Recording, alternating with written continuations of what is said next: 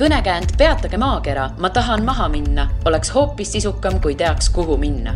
meie ütlemegi sulle, mis võiks olla sinu järgmine peatus tere, head kolmapäeva, minu nimi on Liina Metsküla ja te kuulate Õhtulehe reisisaadet Järgmine peatus. tänases saates räägime Kesk-Ameerika riigist Costa Ricast ning minuga on stuudios veidi üle aasta seal elanud noor naine. tere tulemast saatesse, Helen Mikkov! tere! mis sind viis sellisesse eksootilisse riiki nagu Costa Rica?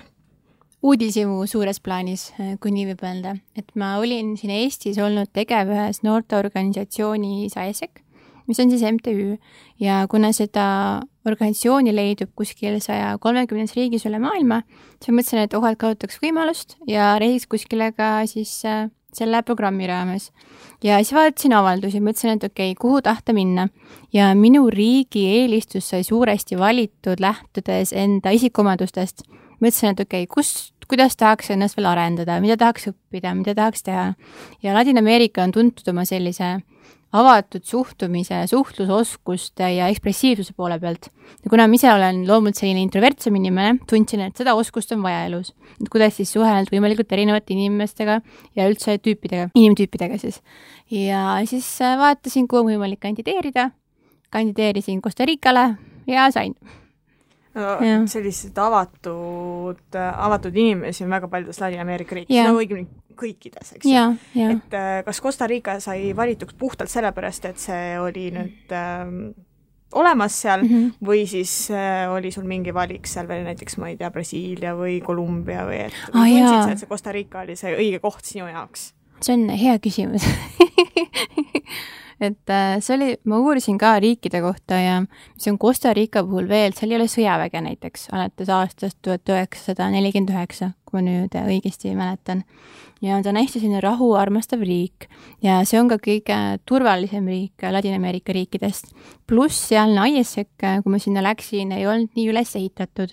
et kuna see Eesti enda organisatsioon ka pole nii suur, siis nagu saada siit suurde riiki nagu Kolumbia, Brasiilia on väga-väga võib-olla täiesti võimalik, aga väga ebatõenäoline, et seal on konkurents juba nii suur. ehk siis vaatasin ka neid väiksemaid riike, kus oleks vaja siis kedagi, kes tahaks koos MTÜ-d üles ehitada. ehk sobis siis minu taustaga selles MTÜ kogemuses, mis mul siin Eestis oli, pluss siis tegelikult mulle kõik need riigid tundusid põnevad Ladina-Ameerikas, ma ei osanud nagu alguses üldse valida, kui ma hakkasin lugema ka hästi roheline, see biodiversity, ta tundus, et on nagu hea seal olla ja troopika ja kõik selline nagu muinasjutt ja selline unistus. sa teadsid päris palju enne selle valiku tegemist Costa Ricas või oli see, kui sa hakkasid uurima selles alles, aga kui sa nägid, et uh -huh. seal oli variant äh, Costa Rica uh, -huh. mis sul seal esimesed mõtted olid, et mida sa üldse teadsid Costa Rica kohta, kas sa, kas uh -huh. oskasid midagi selle kohta siis öelda? ma isegi ei teadnud, kus see paikneb kaardil, kui aus olla, ma teadsin, et ta on Kesk-Ameerikas, aga kui küsida, et missugune see umbes välja näeb, kui suur see on, mis elanikkond seal on, kes naaberriigid on, missugune on ajalugu, mul ei olnud õrna aimugi mis seal nagu toimub täpsemalt, sest koolis ka eh, meil üldse nagu Ladina-Ameerikat ei puudutatud ja me ise ka polnud sellega eriti nagu kokku puutunud. aga kuna siis Eestis olles, kui ESIK-is olin, üks meie meeskonna liige oli Mehhikost, siis ta rääkis juba Ladina-Ameerikast, tekkis nagu huvi selle vastu ka ja siis kirukirjanduse kaudu ka loomulikult. et noh, muidugi küll Kolumbiat, see Gabriel Garcia Marquezi Sada aastat üksildust ja teised teosed ka tekitasid huvi sellise rahva vastu, kes siis stereotüüpselt on üliemotsionaalne, üli selline tundeline, et mis seal nagu taga on. Hispaania keelt olin ka kunagi ammu, mingi vist poolteist aastat enne seda otsust ühe semestri ülikoolis võtnud ka, aga ei rääkinud noh keelt. Hola ikka oskab öelda või como está, aga mitte noh, täpsemalt mõtlesingi just seda, et kui raske see algus oli sinu jaoks, et mm -hmm. üldiselt ju Ladina-Ameerikas väga hästi seda inglise keelt ei osata, et äh, peab äh, noh mm, -hmm. kui minna sinna reisile, siis ikka pigem soovitatakse hispaania keelt rääkida. et kuidas sulle tundub, et kuidas sul see mm -hmm. algus oli, et oli see meeletult raske või said hakkama? see oli niimoodi, et meil meeskond, kuhu mind valiti, meil oli seal, see juhtis üks egiptlanne ja meil meeskonnas oli veel üks Indiast, üks USA-st, üks Slovakkiast, üks Kolumbiast ja kolm Costa Rica enda siis äh, noort. tänu sellele, et meil see meeskond oli seal olemas, kes siis valdas inglise keelt väga hästi, siis see sisseelamine oli ka meeldiv. Sai nende käest kohe küsida, nad aitasid, ei olnud kohe nagu üksi seal riigis selles mõttes.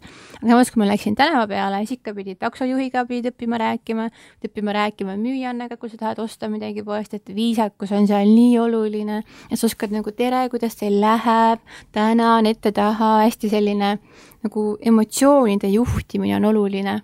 et ükskõik, mis see inimene on, kus ta on, et sa jätad endast maha sellise hea tunde, et sa noh, oled nagu selline kliendisõbralik ja hea aga siis ikkagi tänaval rääkides müüjaga ja kõikide teiste tegelasega oli vaja hispaania keelt rääkida? ja, ja hispaania keelt on kindlasti vaja seal. et inglise keelega hakkama ei saa, et äh, ma aasta jooksul õppisin sellise äh, nagu tänavakeele ära, kuidas rääkida taksojuhtidega sain ka jutud räägitud. Teid konarlikult sain, aga sai jutud räägitud. Nad ole... ju armastavad palju rääkida ka seal taksos veel. ja, ja, ja, ja rääkisid äh, põnevaid jutte ka, nii palju kui ma aru sain, et kõigist sõnadest ei saanud aru veel. et et äh, väga mäletan ühte takso, taksosõitu endal Costa Rical mm, -hmm. kui äh, hakkas taksojuht uurima, et noh, et kust ma pärit olen mm -hmm. ja et mis äh,, põhimõtteliselt me rääkisime mm -hmm. peretraditsioonidest yeah, erinevates yeah. riikides. ja tema siis nii imestas, kuidas see võimalik on, et mina niimoodi reisin kuskil ringi, et ma Üksi, peaks üldse jah. perega yeah, olema, eks ole, sest see on Costa Rical on normaalne see, et sa oled perega koos elad yeah.. kas seal ongi see, et hästi harjumatu oli alguses minu kui eestlase jaoks, et perest rääkimine on small talk sai nagu, mis mõttes ma lähen, siis inimesed hakkan rääkima, mis mu ema teeb ja kes on kes ja kuidas meil peresuhted on, aga seal see on selline small talk. see oli nii võõras alguses, et mis mõttes ma räägin nii isiklikest asjadest. Eestis, kui sa peresse räägid, see on mingi ülilähedane sõber juba, et suhted on nii head. ja seal ka taksojuhtide peamine küsimus oli, et oi, et kas sul on äh, elukaaslane et kui ei ole, et oo, miks sul ikka elukaaslast ei ole, samamoodi peab ikka pere olema ja ikka nagu see tähtis ja fookuses. tead, kui ise ennast vaata ei paku, see taksojuht, et siis tuli seda ka vaadata. jaa, täiesti seinast seina oli igasuguseid inimesi, õnneks ikka jäid nagu viisakuse piiridesse. see oli nagu Costa Ricalased on siis sellised hästi avatud, millised nad aga samas nad ei ole, vaata see on see teooria ka, et on olemas kookoskultuurid ja siis on aprikooskultuurid, kui väga nagu üldistada suures. kookos on see, et kus alguses nagu kesta, hästi raske on läbi saada kestast, aga kui sul nagu kest katki läheb, siis kõik see sisemus voolab välja, et on umbes stiilis eestlased kultuurid, et alguses on raske sõbraks saada, aga kui inimesed kokku saavad, siis huh, kõik läheb hästi. aga siis see Virsiku, vist oli Virsiku süsteem on selline, et nii lihtne on alguses nagu tuttavaks saada ja lähed nagu päris lähedale, aga seal sees on kivi. et tegelikult inimest tundma õppida, sa pead väga palju vaeva nägema et Costa Rica inimesed on rohkem, alguses see small talk, kõik see viisakus, see sõbralikkus, aga sa tegelikult sa ei õpi neid inimesi tundma enne mingit teatud kindlat aega, nad on tegelikult väga kinnised minu silma, noh, minu enda arvamuse järgi. et see pealiskaudsus tõesti on väga, väga avatud, nad kuulavad sind, on sõbralikud, aitavad sind, aga just see, et kedagi päriselt tundma õppida, peab ikka vaeva nägema, nagu eestlaste puhulgi inimesi... esimene hetk on ja. see, kus sulle jääb mulje, et nad on ja, ja, ja, ainult minu enda see kogemus on tegelikult, nad ei ole nii avatud oma isiklikes, nagu väga isiklikes asjades. milline ja. oli, sa elasid San Joses, eks ole, pealinnas. milline on pealinn San Jose?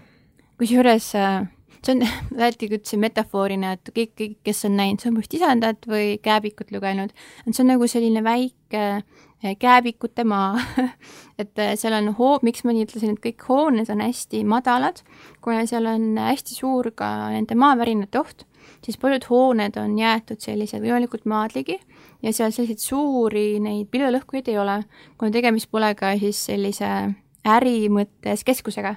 ehk eh, kogu äritegevus, mis seal lähedal on, on Panama pealinnas, seal on iga suured ettevõtted ka, see Panama kanal on seal.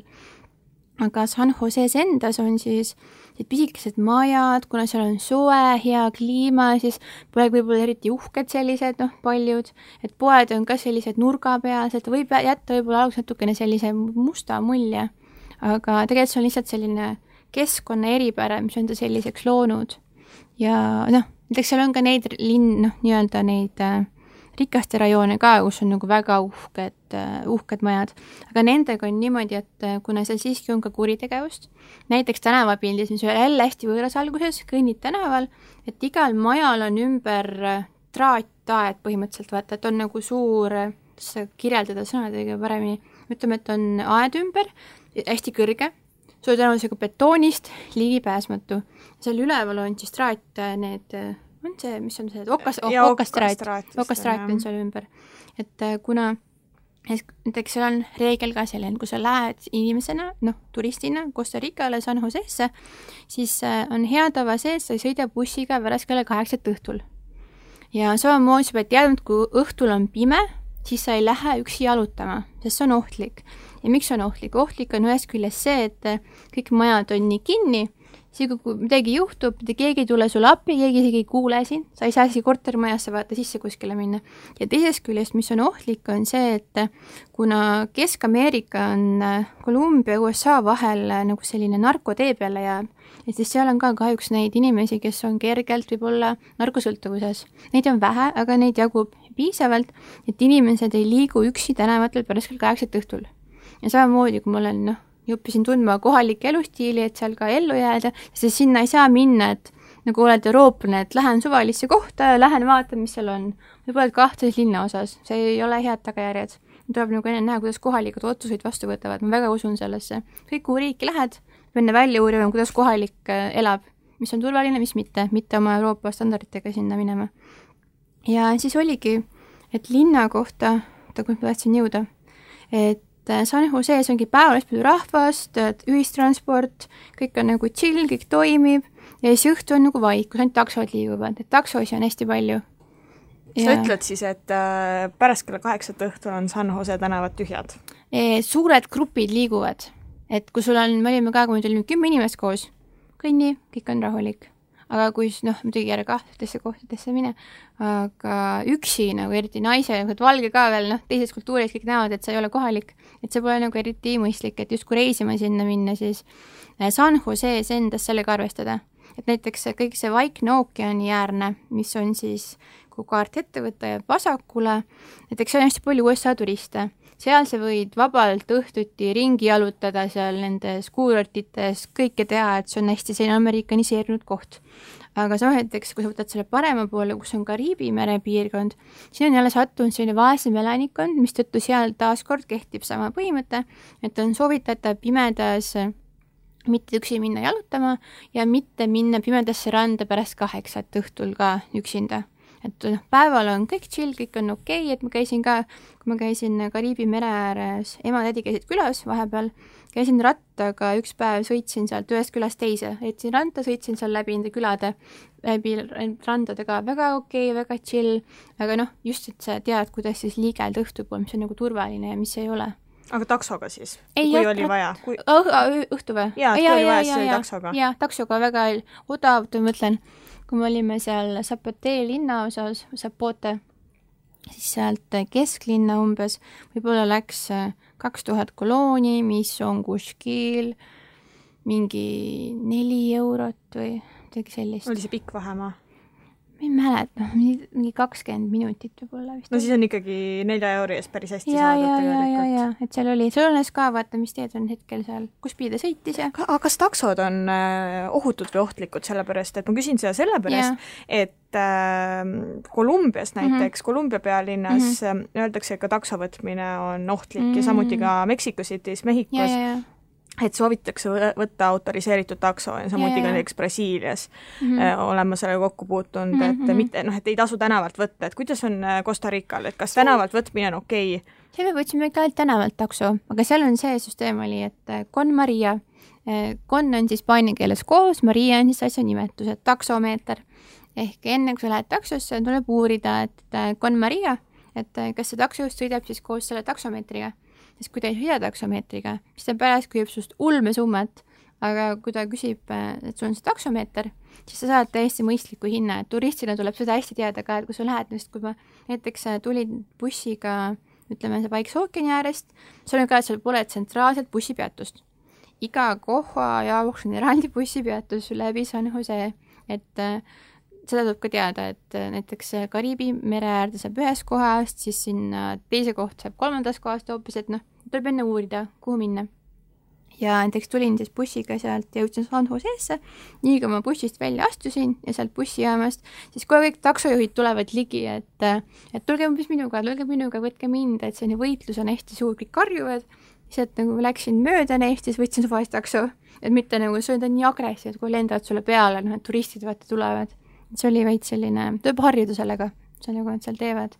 aga ei, me võtsime peaasi, et oleks Con Maria, et oleks selle taksomeetriga. vähemalt kohalikud meile küll midagi öelnud selle kohta. tegelikult need inimesed seal iseenesest on ikka suht, kui sa hästi viisakas oled, on kõik okei okay.. meil oli üks indialane meeskonnas, kes noh, ta oli India, selline natukene võib-olla sellest kõrgemast klassist, veits selline ülbev noormees, selline hästi uhke. ja siis tema oli tihti see, kes umbes jõudis meie sinna kodu juurde ja siis tuli taksost välja, tuli siis tuppa ja ütles meile, et kuulge, andke mulle nagu raha juurde, et muidu ma saan peksa taksojuhi käest. ta oli nii ülbe, et ta suutis kuidagi taksojuhtiga tülli minna. ma ei tea, mis nipiga ta seda tegi, aga see oli mingi noh, tema isikupära lihtsalt. ja siis ta pidi juurde maksma või noh, ütles, et jälle, jälle umbes pääses lõdvalt või noh, ma ei tea.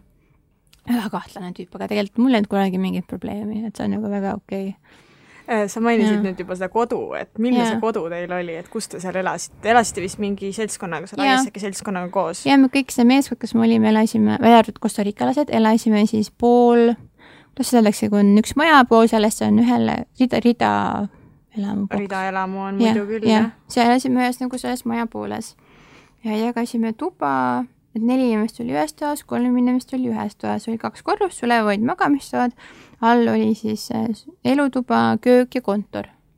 selline elu, elustiil oli seal. oli selline asjalik äh, või oli noh, või oli selline mitte nagu väga uhke oli, või kena? ta oli selline tavaline, mitte midagi uhket, sest noh, MTÜ ka, siis inimesed ei ole eriti, eriti jõukad seal, et see oli selline, voodi oli noh, puhas, oli korralik, miskagi nagu uhke kindlasti ei olnud. Aga kas see oli selline keskmine Costa Ricalase elukoht? jaa, suht hea, selline keskmine sest äh, muidugi seda on ka, et kuigi seal on keskklassi, siis ikkagi suures osas on ka neid rikkaid ja vaeseid, et kuna äh, näiteks seal ka tudengiorganisatsioonides me kokku puutusime enamasti, kes äh, saavad lubada endale ülikooliharidust, kes saavad, on ikkagi jõukamastest peredest, et nende kulud olid kindlasti uhkemad, vaata, kes meil seal ka olid. näiteks üks on isegi, kes oli sellest kõige, just nii-öelda üks sõber, kes meil seal oli, oli kuidas öelda, üks mõjukamaid Costa Rica peresid nagu sellest suguvõsast oli seal, siis käisime jõulude ajal nende juures. Neil näiteks oli isegi see söögi ja söögituba ja seal söögitoas oli näiteks toidu serveerimise jaoks mingi eraldi suur laud või kapp või hästi-hästi, ma olen varem näinud sellist asja. ja neil oli nagu, ma ei tea, mitu tiiba majal ja hästi erinevad. aga meil, noh, käisime ka mõnes sellises, meie jälle ka noh, sellises mitte nii jõukas kohas, see oli noh, nagu meil umbes natukene halvem võib-olla. et päris, päris nende vaeste juurde me ei sattunudki. aga on seal palju vaesust, et äh, oskad sa seda kommenteerida? no võrreldes Eestiga on, aga samas võrreldes teiste Ladina-Ameerika riikidega ei ole. et see on üks turvalisemaid riike ka, kus reisida seljakotiga. et äh, ma käisin ka üksinda, näiteks käisin seal äh, Bahia de Ballena, mis on siis vaalade vaatlemiskoht Costa Rical. sõitsin bussiga sinna, võtsin hosteli, olin seal läksin tagasi järgmine päev, käisin vaalavaatlusel.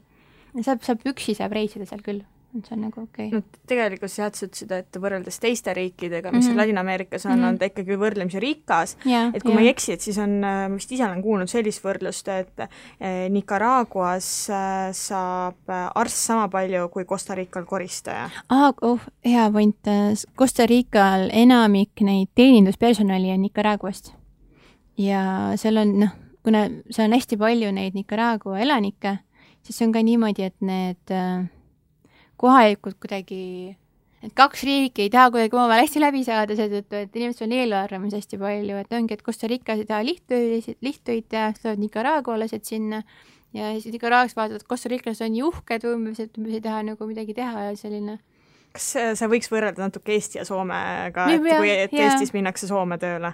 Ja, jah, mitte isegi samal tasemel, sest äh, käisime Nicaraguas ka ja seal on ikka noh, ikka kõvasti-kõvasti vaesem. just kui ma õigesti mäletan ka, neil oli vist mingi kahtlane president, seal mingid poliitilised jamad. Ja siis hakkasid lampi Costa Ricale mingit kanalit ehitama, mis oli mingi looduskaitsealal, mis jõudis isegi vist kuskile kõrgemasse kohtusse välja, ma detaili enam ei mäleta kahjuks aga et siis Costa Ricas on äh, kõige rohkem siis välismaalastest nicaragualasi või? ei ole, USA elanikke on kusjuures aga miks niimoodi, et tavaliselt yeah. on ju, tegelikult on ju tavaliselt mm -hmm. niimoodi, et ikkagi, et kõik tahavad minna USA-sse elama ju Ladina-Ameerika mm -hmm. riikidest yeah., aga Costa Rica on vist ainus selline riik, kust tullakse pigem USA-st rohkem Costa Ricasse kus ma seda nii statistiliselt ei tea. no ja ma, ma ja. jah, ei tea ka statistiliselt mm, -hmm. aga ma eeldan mm, -hmm. ma mhm. praegu ei kujutaks ette, milline muu riik võiks see olla mm, -hmm. kust USA-st äh, võiks tulla nii palju inimesi. just see oli ka, et kui ma õigesti mäletan, et Costa Rical on umbes neli koma viis miljonit elanikku ja sellest kuskil vist sada tuhat on need, eks need expatriates ehk siis need USA elanikud.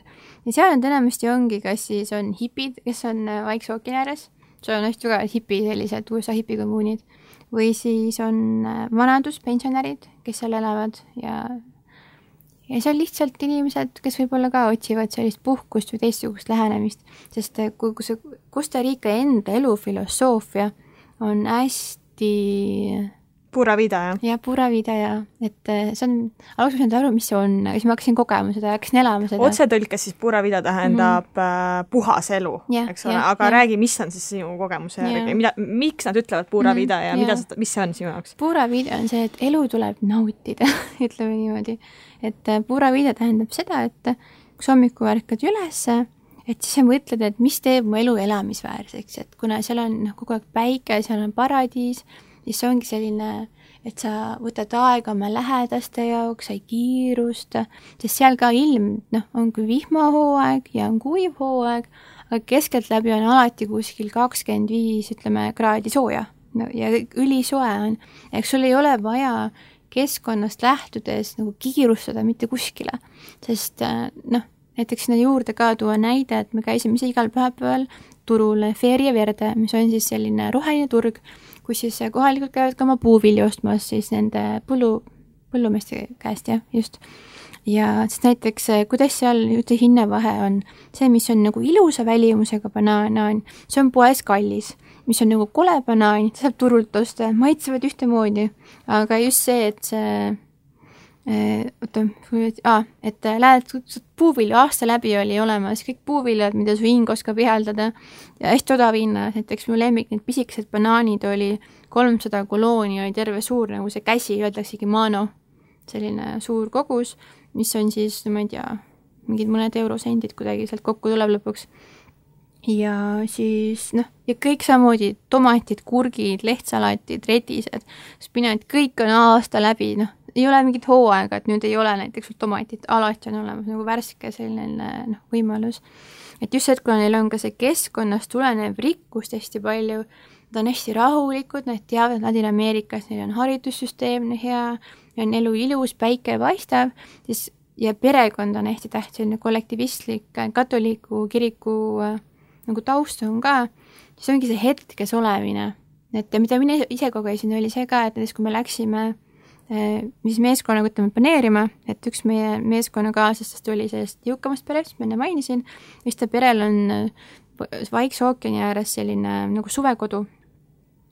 noh, selline uhke suvekodu, basseini ja noh, ranna, kõige sellega.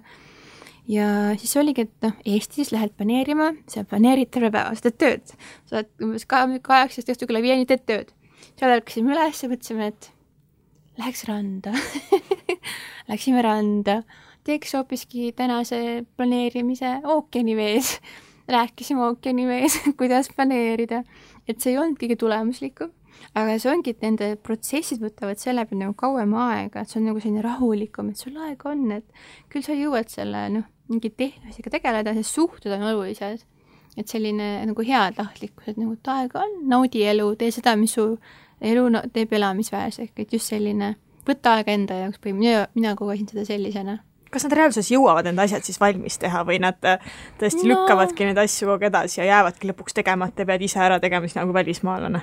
jaa, eks seal, vot see oligi see, et äh, kuna meil siis organisatsioonis oli kokku aasta jooksul ütleme kakssada viiskümmend vabatahtlikku, keda me siis seal haldasime ja minu ülesanne oligi siis organisatsiooni arendus ehk võtta see MTÜ ette, kuidas teha seda tööd efektiivsemaks, et äh, noh, inimestel oleks tulemuslikum töö.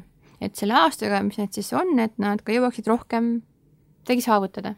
ja mis alguses ma ka, et noh, et hakkame siis tööle, läksin sinna eestlane suure selle tuhinaga peale, et noh, et teeme ikka noh, tööd.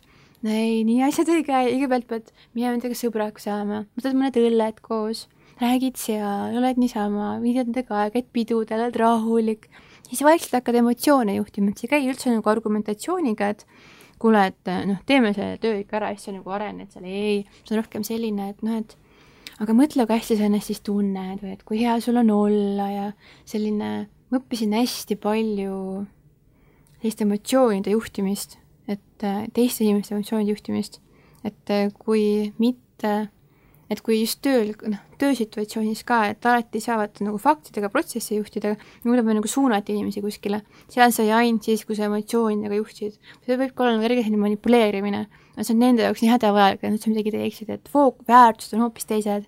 et terve mu see peasüsteem muutus tõesus mõelda, kuidas otsuseid vastu võtta. Pärast oli päris raske see Eestis tagasi olla. aga tõid sa siis midagi enda tööellu kaasa sealt Costa Rica töökultuurist? ma tõin, eh, töö ei, sellest, sellest ma ära tulin ka sealt suures osas, et et see töökultuur oli minu jaoks, ma muutusin nii kärsituks seal et jah, on nunnu küll, et sa nagu oskad inimesi nagu suunata ja juhtida, aga nagu tahaks nagu midagi näha ka, et teeme midagi ära, et selline kärsitus mul tuli hästi suur sisse aga ellu, ellu küll ja ellu ma olen hästi-hästi palju sealt kaasa võtnud. Kõik tähendab, tasub võtta ja. siis enda noh, isiklikku ellu mm., aga mitte tööellu siis Costa Rica suhtumist? mina isiklikult nii arvan ja isiklikult, isiklikult. ma arvan, et ma peaksin nõustuma sinuga selles osas, ma küll ei ole Costa Rica lastega töötanud yeah. koos, aga uh, -huh. aga ma Ladina-Ameerikas olen üsna mm -hmm. palju olnud, nii et ma tean yeah., mida sa mõtled. ja see tundub selline kuidagi tulemuslik nagu sa vaata riiki ka, näiteks Costa Rica on olnud minu arust iseseisev issand jumal, nad on olnud iseseisvad vist alates mingi aeg üheksateistkümnendal sajandil.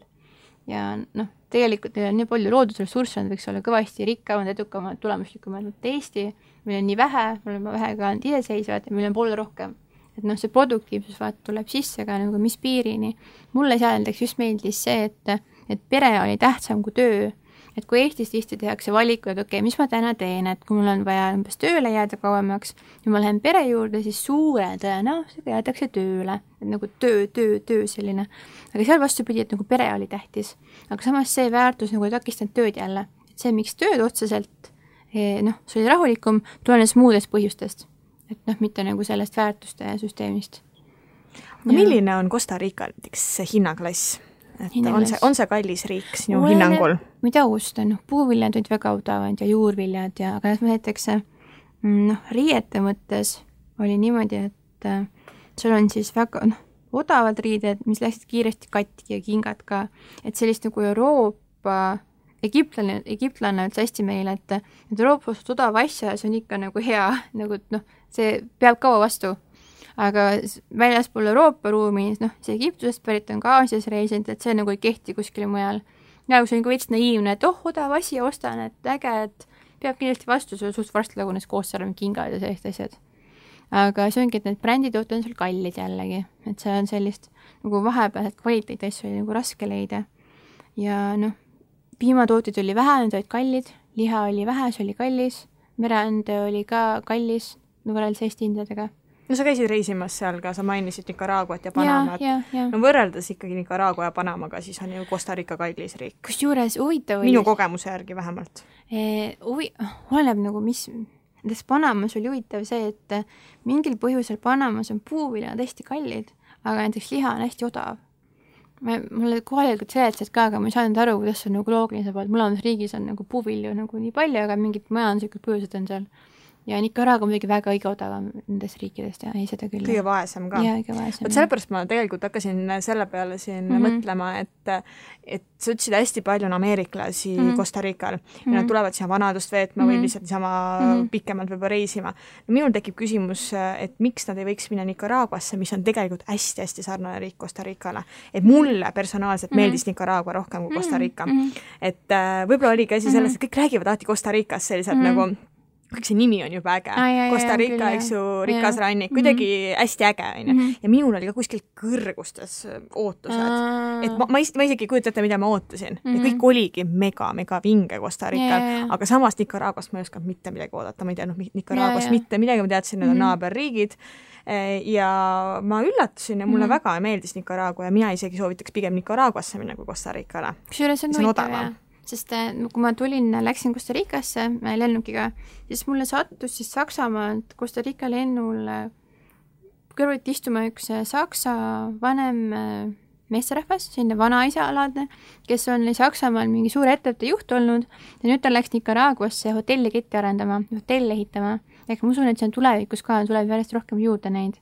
Aga seal on ka seda, nagu ma aru olen saanud, äkki see on eksiv, et seal on ka seda krimi jaa, kriminaalne on ta rohkem, jah. Mm -hmm. rohkem selles osas ma nõustun ja. küll, jah. aga väga ilus oli, et seal noh, ma ei tea, kas meid hirmutati ära kohalike poolt, kohalikud pabistavad hästi palju, et ei, seal on ohtlik, ära sinna mine. Nicaraguas me ei julgenud eriti, me olime seal äh, mitte Managuas, aga mis see oli? Granada ja, äkki, jaa, jaa, Granada oli väga, väga ilus. koloniaalse vaata päritoluga. Ja me ei julgenud isegi kaugemale linnast minna, siis kuidagi me olime ära hirmutatud, vaata kohalike poolt Costa Ricas, et nemad ju lii-, noh, liialdavad hästi palju ikkagi kuidagi mõjusse oli sul seal Costa Rical ka mingisuguseid kultuurishokke, et äh, mõtlesid, issand jumal, miks niimoodi tehakse või et mm -hmm. püha taevas, kas tõesti ongi nii? kindlasti oli see perekonnast rääkimine, et see on small talk, et tuleks minu käest keegi võõras inimene tuleb juurde, et noh, et äh, kuidas su emal läheb, mingi ah, mis mõttes kuidas see võimalik on? see oli šokk, mõtle, mis veel oli. siis oli see ka, et äh, nad olid äh, noh, jaa, et siis ikka oli šokk, et nad olid siseruumides näiteks vahet eh, välisjalanõudega, isegi mõnikord voodi peal, vaid noh, nende jalanõudega ja näiteks seal on ka, kuna see kliima on no hügieenis ma olen aru saanud ka, et on erinevates kultuurides hästi erinevad arusaamad. Mis on nagu okei okay,, mis on must ja mis on puhas ja et see on ka hästi selline mis on nende arusaam siis hügieenist? näiteks see, et noh, nende jaoks see ei ole mustus, kui sa oled näiteks välisjalanõudega voodi peal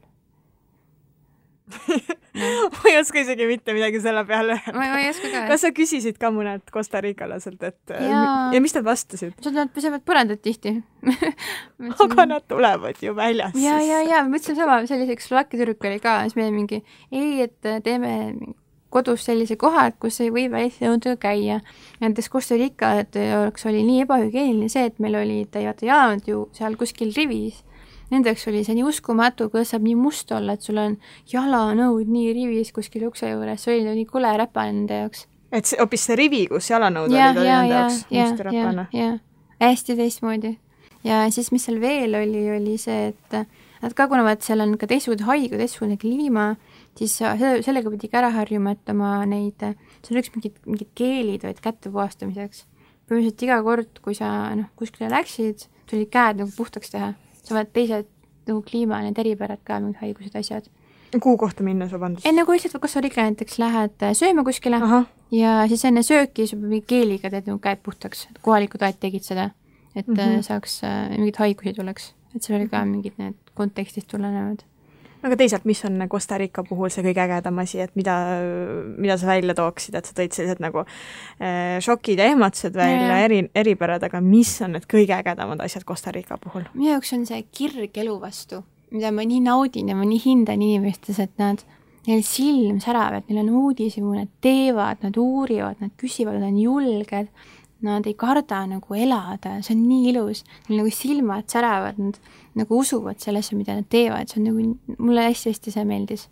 et see, kui nad on võib-olla natuke sellised nagu aeglasemad või natuke teistsugused, aga neil on nagu sellised siirad ja ehtsad nagu soovid midagi ära teha.